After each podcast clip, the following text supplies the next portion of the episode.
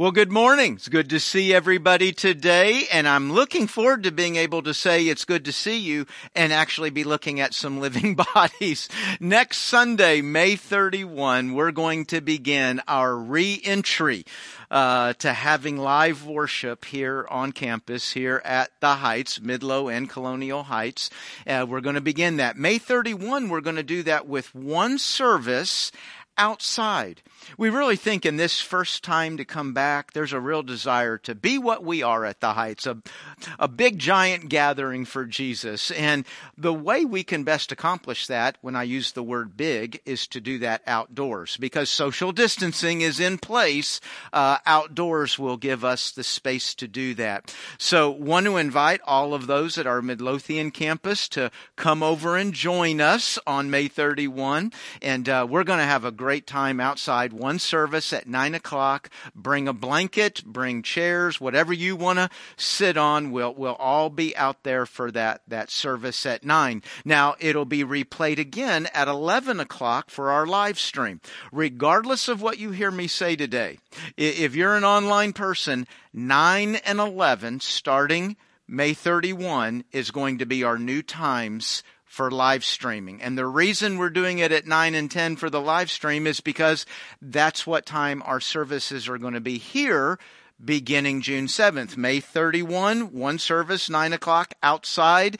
June 7, two services here inside the sanctuary at Colonial Heights, two services out at the Midlothian Sanctuary at 9 and 11. Now, we're not promoting a schedule change. Uh, we're doing that, that, that, I guess you'd call it a COVID 19 schedule.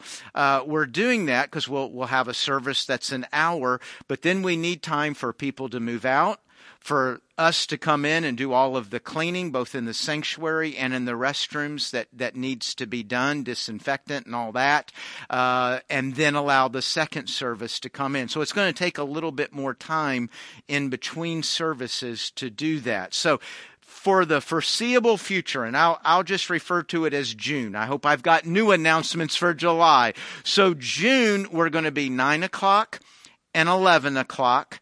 Uh, it'll, it, that's all we'll be offering. There'll be no, no children gathering, no youth gathering. There'll be no nursery. Everybody will be in the sanctuary at 9 and 11. The same will be true out at Midlothian. So, uh, and, and in that light, I would imagine uh, maybe families with small children, eh, you may opt to stay at home anyway. And, and listen, we know that probably in the weeks to come, there's going to be many more people continuing to worship with us online than are actually here in person. So, you know, you kind of weigh the announcements and how we're doing things and then make the decision that's best for you and your home. When you come up here, uh, we have a sheet here.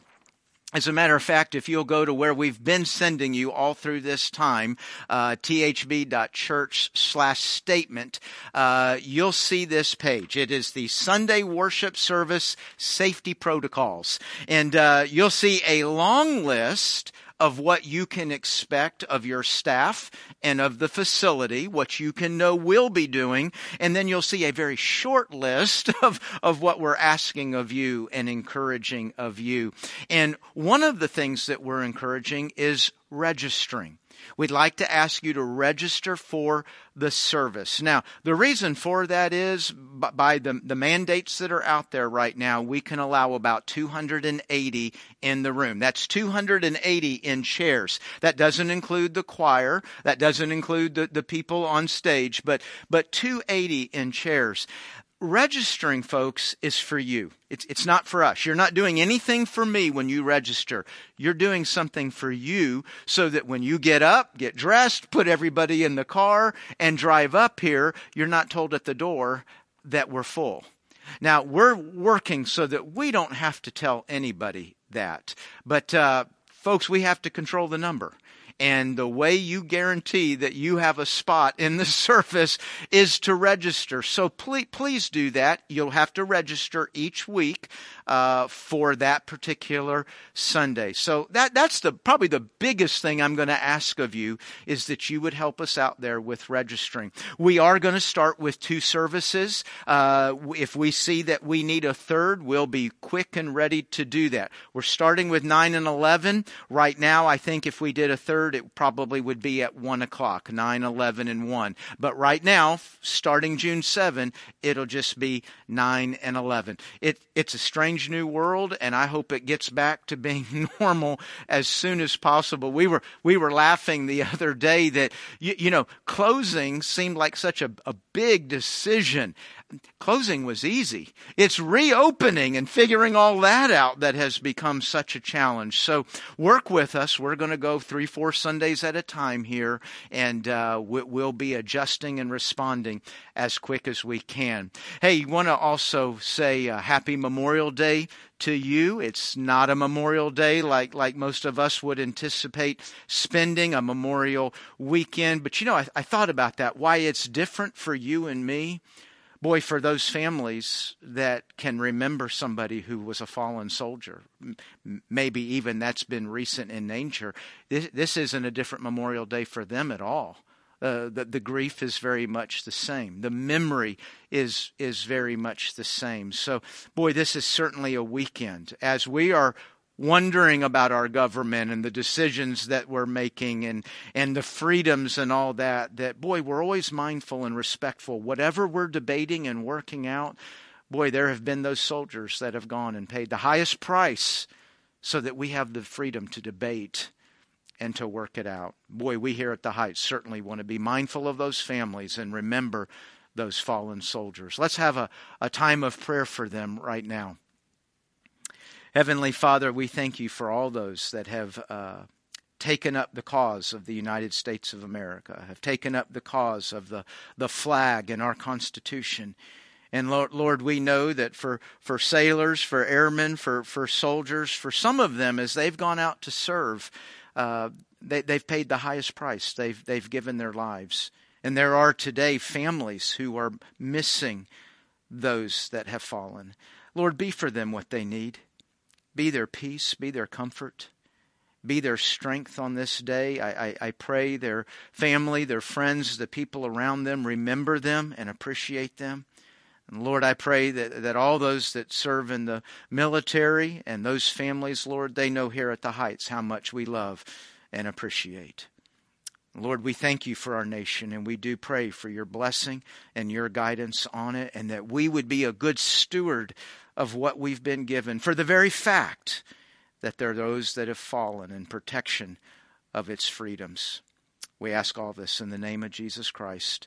Amen. Amen. Well, yes, now let's get to a sermon. That's kind of what we came to this moment for. We're in Revelation right now, and of course that means I'm going to start in another book. No, but I was thinking of something Jesus said in Matthew chapter 10, verse 33 he said, Whoever denies me before men, I will deny them before my Father in heaven. You know, I've always thought of that as, as really kind of a haunting verse. Jesus denying me, denying that he, that he knows me. I mean, I, I want to say, hey, that's, that's not fair. But, but then I think about my logic for telling Jesus that's not fair and that my logic doesn't work. Because you know what my logic is for Jesus? It's, hey, Jesus, listen, we both know I'm going to be disloyal to you. We both know I'm going to fail you, but you're not supposed to do that to, to me. That doesn't make much sense, does it? You, you, know, we often use the word love. That, that's a big L word. We, Jesus love for us, but another L word, loyalty. Jesus was loyal to my cause, loyal to my well being, loyal all the way to the point that it cost his life, that it put him on the cross. Does it seem right that he could then look back on us, his followers, and say, Now I'm calling you to be loyal to me? You know, my guess is you and I can, can look back over the week, look back over our lives, and we can see places that we have been loyal to Christ. You know, did you know that the very act of going to church is an act of loyalty? I get, you know, I get in my car and I drive up here on, on Sunday morning and, you know, my neighbors know where I'm going. My neighbors know what I'm apart. People see us pulling onto the lot. They know who you are and what you're doing and why you're there. That's an act of loyalty.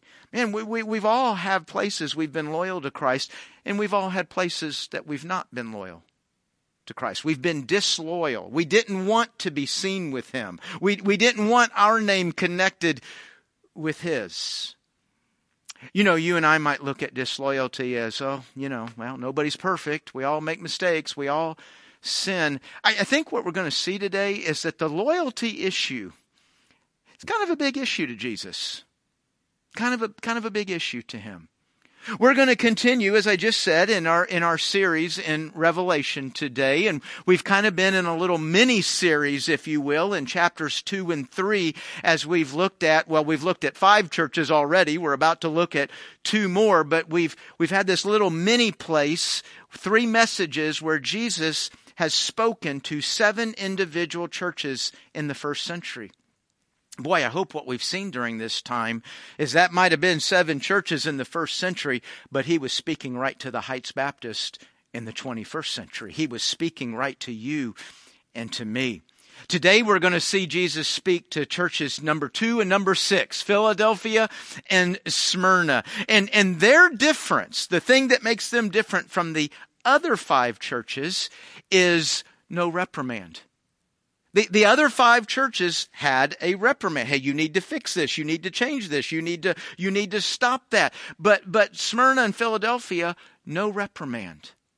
Only applause. Man, what had they done? What were they like that it was only applause? Man, wouldn't it be something to be a, to be a church that Jesus looks at and says, that's what I'm talking about.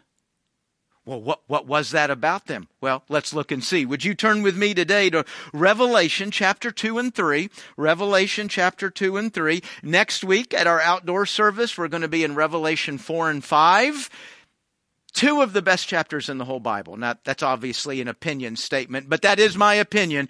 Two of the best chapters in the whole Bible. We're going to get a peek into heaven next week as we continue in Revelation. But today, chapter 2 and 3, and we're going to start with uh, chapter 2, verse 8, and this is to the church in Smyrna. Write this to the letter of the church in Smyrna. This is the message from the one who is the first and the last, who was dead but is now alive. I know about your suffering and your poverty, but you're rich. I know the blasphemy of those opposing you. They say they are Jews, but they are not, because they belong to the synagogue that belongs to Satan. Don't be afraid of what you're about to suffer. The devil will throw some of you into prison to test you. You will suffer for ten days. But if you remain faithful, even when facing death, we need to pause on that one. Jesus is absolutely calling you and me to be faithful, to be loyal up to death. He says, I will give you the crown of life. Anyone with ears to hear must listen to the Spirit and understand what he is saying to the churches. Whoever is victorious will not be harmed by the second death. Chapter 3, verse 7. It says, Write this letter to the angel of the church in Philadelphia. This is the message from the one who is holy and true the one who has the key of David. What he opens, no one can close, and what he closes, no one can open. I know all the things you do, and I have opened a door for you that no one can close. You have little strength, yet you obeyed my word, and you did not deny me. You remained loyal. Look, I will force those who belong to Satan's synagogue, those liars who say they are Jews but are not, to come and bow down at your feet. They will acknowledge that you are the ones I love. Because you have obeyed my command to persevere, I will protect you from the great time of testing that will come upon the whole world. I, I, I, love that. Here's Jesus promising a church you're not going to go through the tribulation. Now, we're going to, in this series, we're going to discuss where is the church, where are you and I raptured? Before the tribulation, after the tribulation, in the middle of it. There's a lot of argument, a lot of debate on that. But here's, here's one verse where he's saying, you're not going to go through that. I am coming soon. Hold on to what you have so that no one will take away your crown. All who are victorious will become pillars in the temple of my God, and they will never have to leave it. And I will write on them the name of my God, and they will be citizens in the city of my God, the new Jerusalem that comes down from heaven from my God. And I will also write on them my new name. Anyone with ears to hear must listen to the Spirit and understand what he is saying to the churches. So Smyrna and Philadelphia, what are these? How would we understand them? They are, they are gateway cities. Now, what I mean by that, they're both cities of, of significant size, uh, significant, um, value, existence. I mean, these are, these are large, significant cities. But they're gateway cities. They're cities that were at the crossroads, cities where a lot of roads came through. So a lot of people coming to these cities were traveling through to get somewhere else. You know, if, if you're in the United States on the East Coast and you're flying west, and none of us are flying right now, but you know, let's pretend we were. If we're flying west and you're on United or Delta or, or American, you're probably going through Atlanta or Dallas or Chicago. I mean, those are, those are what we call hub cities. They're hubs of those airlines. So if you're going anywhere, you're going there first. Well, that's what these were. The, uh, Smyrna and Philadelphia. They were cities that you went through to get to other places. And one of the really exciting things this provided for these two churches is, is that they could be world missionaries without ever leaving home because the world came to them. You, you would be interacting with, meeting people from, from all over the world, from all over uh, that area of the world. You'd be meeting people like that all of the time. And boy, if, if you had a chance to share the gospel or to bring them to church, man, they could carry that message with them as they went. And that was happening. Now, gateway cities, cities where there's a lot of traveling, that provides something else other than world missions. Uh, because let's see, how do we put this? Sometimes we do things when we're traveling that we don't do at home, right? And, and while these were two great churches, these are two wicked cities. They catered to the traveler. They peddled sin and they made a lot of money doing it. And, and, so you think about how they would look at the Christian, how they would look at the church. You know, if, if I walk up to somebody and say, Hey, why don't you come to church with me? Or, Hey, can I tell you a little bit about what Jesus has meant in my life? I'm saying that to somebody who is looking for sin, who is peddling sin, or who's making a lot of money with sin. So how are they going to look at me now? At best as an annoyance. Man, I am, I am bad for business. I am somebody that is, is getting in the way of their pleasure. Uh, getting in the way of their rights and, and then their freedom. So, man, there's a lot of people that just did not like the presence of Christians and, and did not like the presence of the church. In both churches, both, both cities, Philadelphia and Smyrna, you hear this ref, reference to the synagogue of Satan. That's a very interesting reference. The, that, that phrase, synagogue of Satan, only appears in two places in the whole Bible. And you just read those two places. These two cities, there's this reference to a synagogue of Satan. Nowhere else in scripture. What is, what is that? You know, since we can't really connect it with anything else, it's a, a little bit hard to understand what that means. Both places referred to people who call themselves Jews, but then Jesus says, but they're really not. It, it kind of reminds me in Acts, uh, Paul had a, a small group of Jews absolutely committed to disturbing, disrupting, to destroying his ministry. They literally followed him from city to city. And when he got up to speak, they'd start a riot.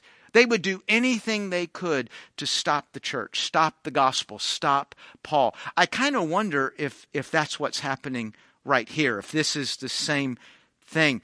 As tricky as it is to understand that, uh, that the good news is we don't actually need to fully grasp that to grasp what Jesus is saying right here.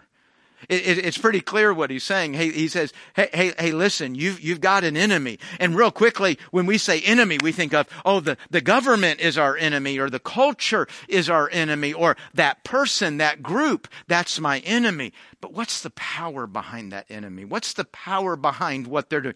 It, it's Satan. Boy, the scripture is always trying to keep us focused on who the real enemy is.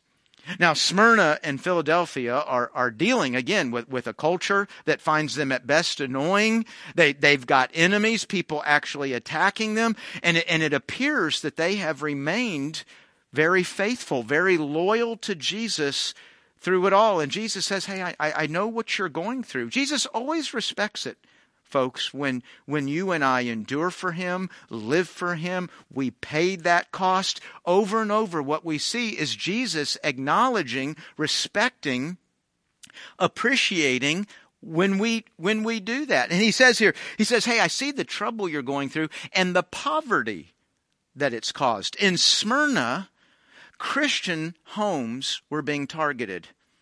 When, when they identified a Christian, they'd, they'd find out where they'd live, and then when they were gone, they'd go and they'd ransack the house. They would take everything out of it. Still, anything of value. Well, as this happened over and over and over, I mean, the, the, the Christians are becoming impoverished. And Jesus, hey, I, I see what, what you're enduring there for me. And, and then he, guys, you know, he says, hey, I see. But then he, what does he say? And it's going to get worse. Satan is going to keep coming after you. The devil is going to throw you in jail. And then he uses, uh, he, he says this. He says, you're going to have 10 days of tribulation. 10 days. You know, 10 is a, that's a number in our vernacular. That's a number in our culture. You know, the perfect score. 10 is, is, is a kind of a central number for us. But it wasn't there. Not, not in this culture, not in this language. 3, 7, 12, yes, but not 10. So when he says there's 10 days of tribulation, the interpreter is looking at that and thinking, that doesn't sound like he means a literal 10 days. But if it's symbolic, what's it symbolic of? What's the symbol? What, what does that mean? Some people have said, and this is looking back on history, that it's 10 emperors. 10 Roman emperors that were going to bring tribulation. And that, there's some problems with that view, but it, it kind of works. But here again, kind of like the synagogue of Satan, whether I fully grasp what that symbol is or, or what it means, it doesn't really change the meaning because Jesus ultimately says, hey, here's the point. I'm calling you to be faithful unto death. Again, the believer has to pause and think about that. Jesus is calling me to be faithful to Him, even to the point that it costs my life. Did I know that I signed up for that? Is, is, that what I am ready and willing to do? And we might be quick to say, boy, I tell you this, this following Jesus thing really costs a lot. You know, the disciples several times said to Jesus, Hey, Jesus, you know, we've given up this and we've given up that to be able to follow you. Do you know every time they said that to Jesus, you know, he said, you haven't given up anything. Any, anything you've lost for a moment, just a brief moment, I'm going to restore to you a hundred times over for all eternity. So if you kind of take that conversation Jesus had with his disciples and you bring it to where we are right now and, and we hear Jesus calling us to be faithful to death and we think, gosh, Lord, that really given up a lot here. Can, can you imagine how Jesus would respond? He's going to say, hey, listen, we're all dying anyway. I've got for you eternal life. Hey, hey, Lord, this is really costing me a lot. I'm losing a lot of stuff to follow you. Jesus, I've, hey, hey, anything you have, you're going to lose one day anyway. I've got eternal riches for you.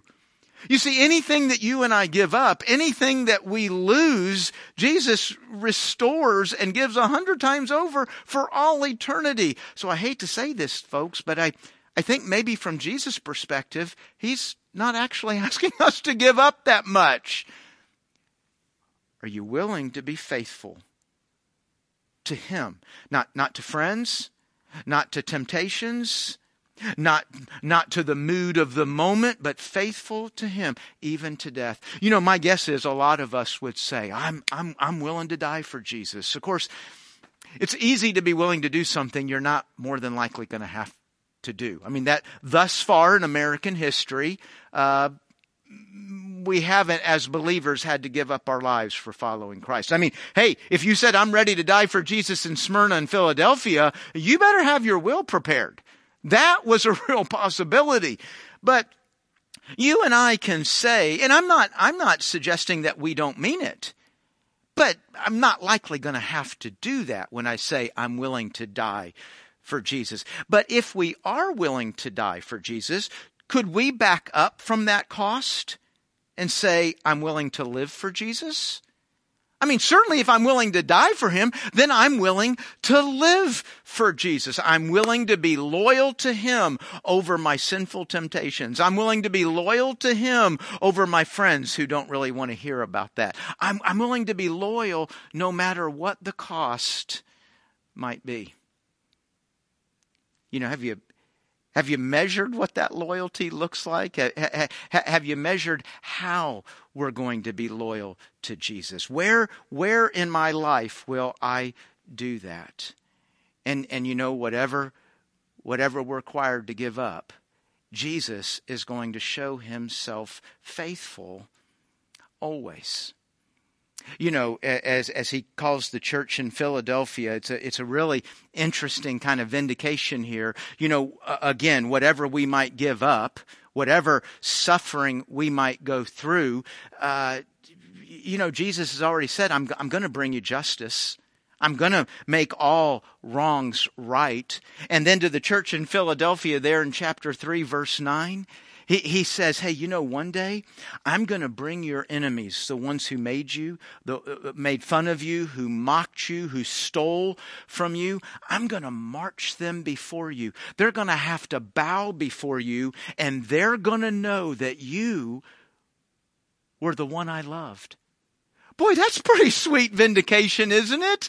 I, I, that's kind of a unique spot in Scripture. I mean, it's like, wow, they're going to have to they're, they're going to see what a good position I'm in. I mean, that really is just sweet vindication. You know, some might look at this and say, you know, I, I appreciate that, but why does Jesus require those he loves to suffer? Why does he allow that to happen? And, and folks, you know what? The scripture very clearly talks a lot about that.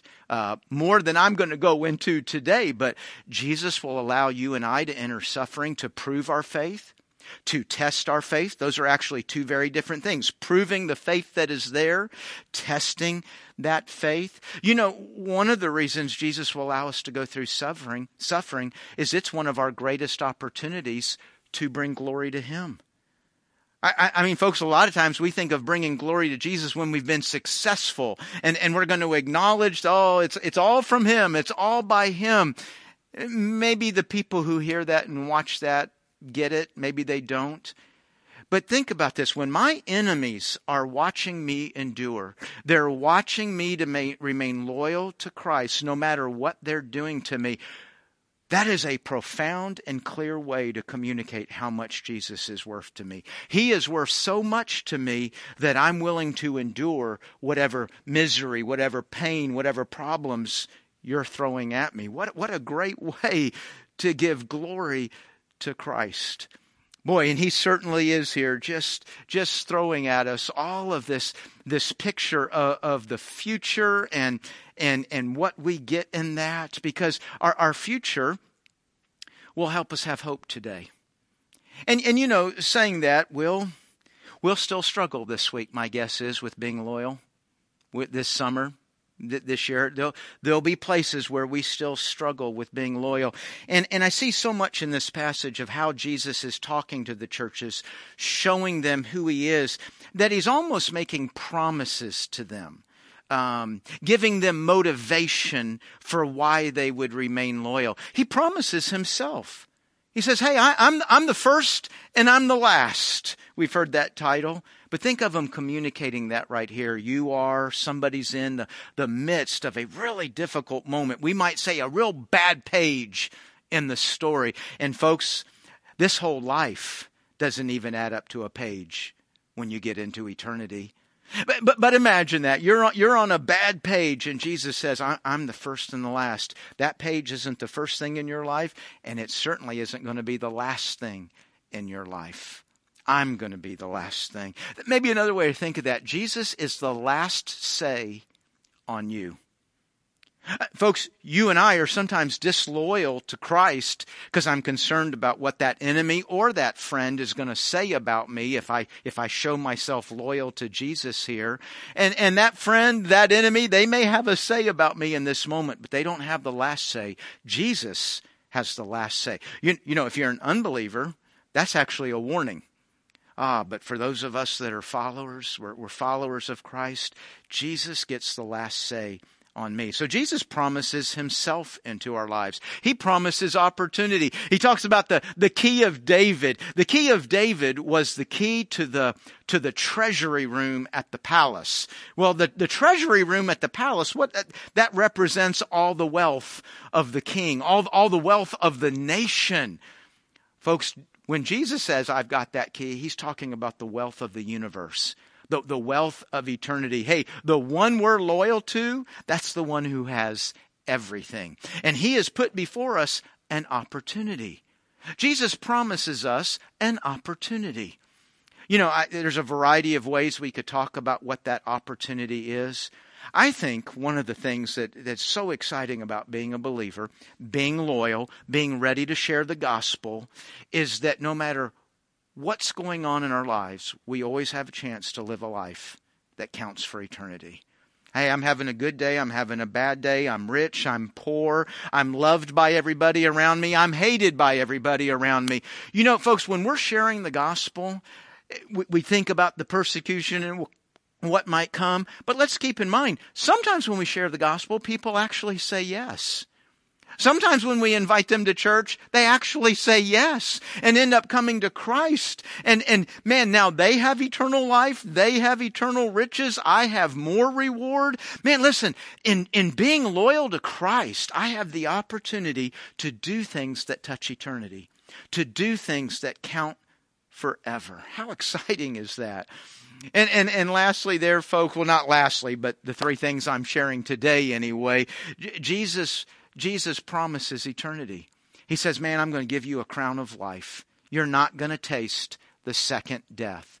Now, second death, that implies a first death. Well, the first death is what every one of us goes through. That's what we think of going to the funeral and into the casket and down into the ground. The, the first death is the separation of the soul from the body. We're all going to go through that. Believer and unbeliever, saved and unsaved. We're all going to have that separation of the soul from the body. No big deal because right on the other side of that, we get a new body a new body that lasts for all eternity. The question is not the new body, the question is where that body is going to spend eternity.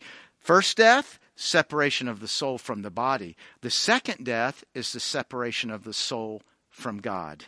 That's the lake of fire. That's hell. That's never again being able to experience or know the presence of God. Now, our passage today is not really about that, so I won't go into that right now. We will during the course of this series.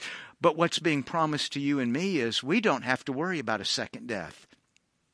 We're heading to the throne room of God. We're heading to heaven. And man, look what it says here. I'm, I get a new name. I get God's name on me. All kinds of people wigging about, wigging out about the mark of the beast and what's the name of the beast. Hey, I got the name of God on me and I'm going to, I'm going to be in that house. And he calls us a pillar, a, a pillar.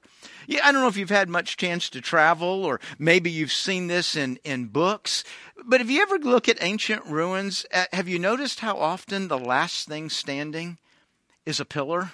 I mean, the roof may have caved in, walls may be, but pillars will still be there. A pillar is absolutely a symbol of strength and, and permanence.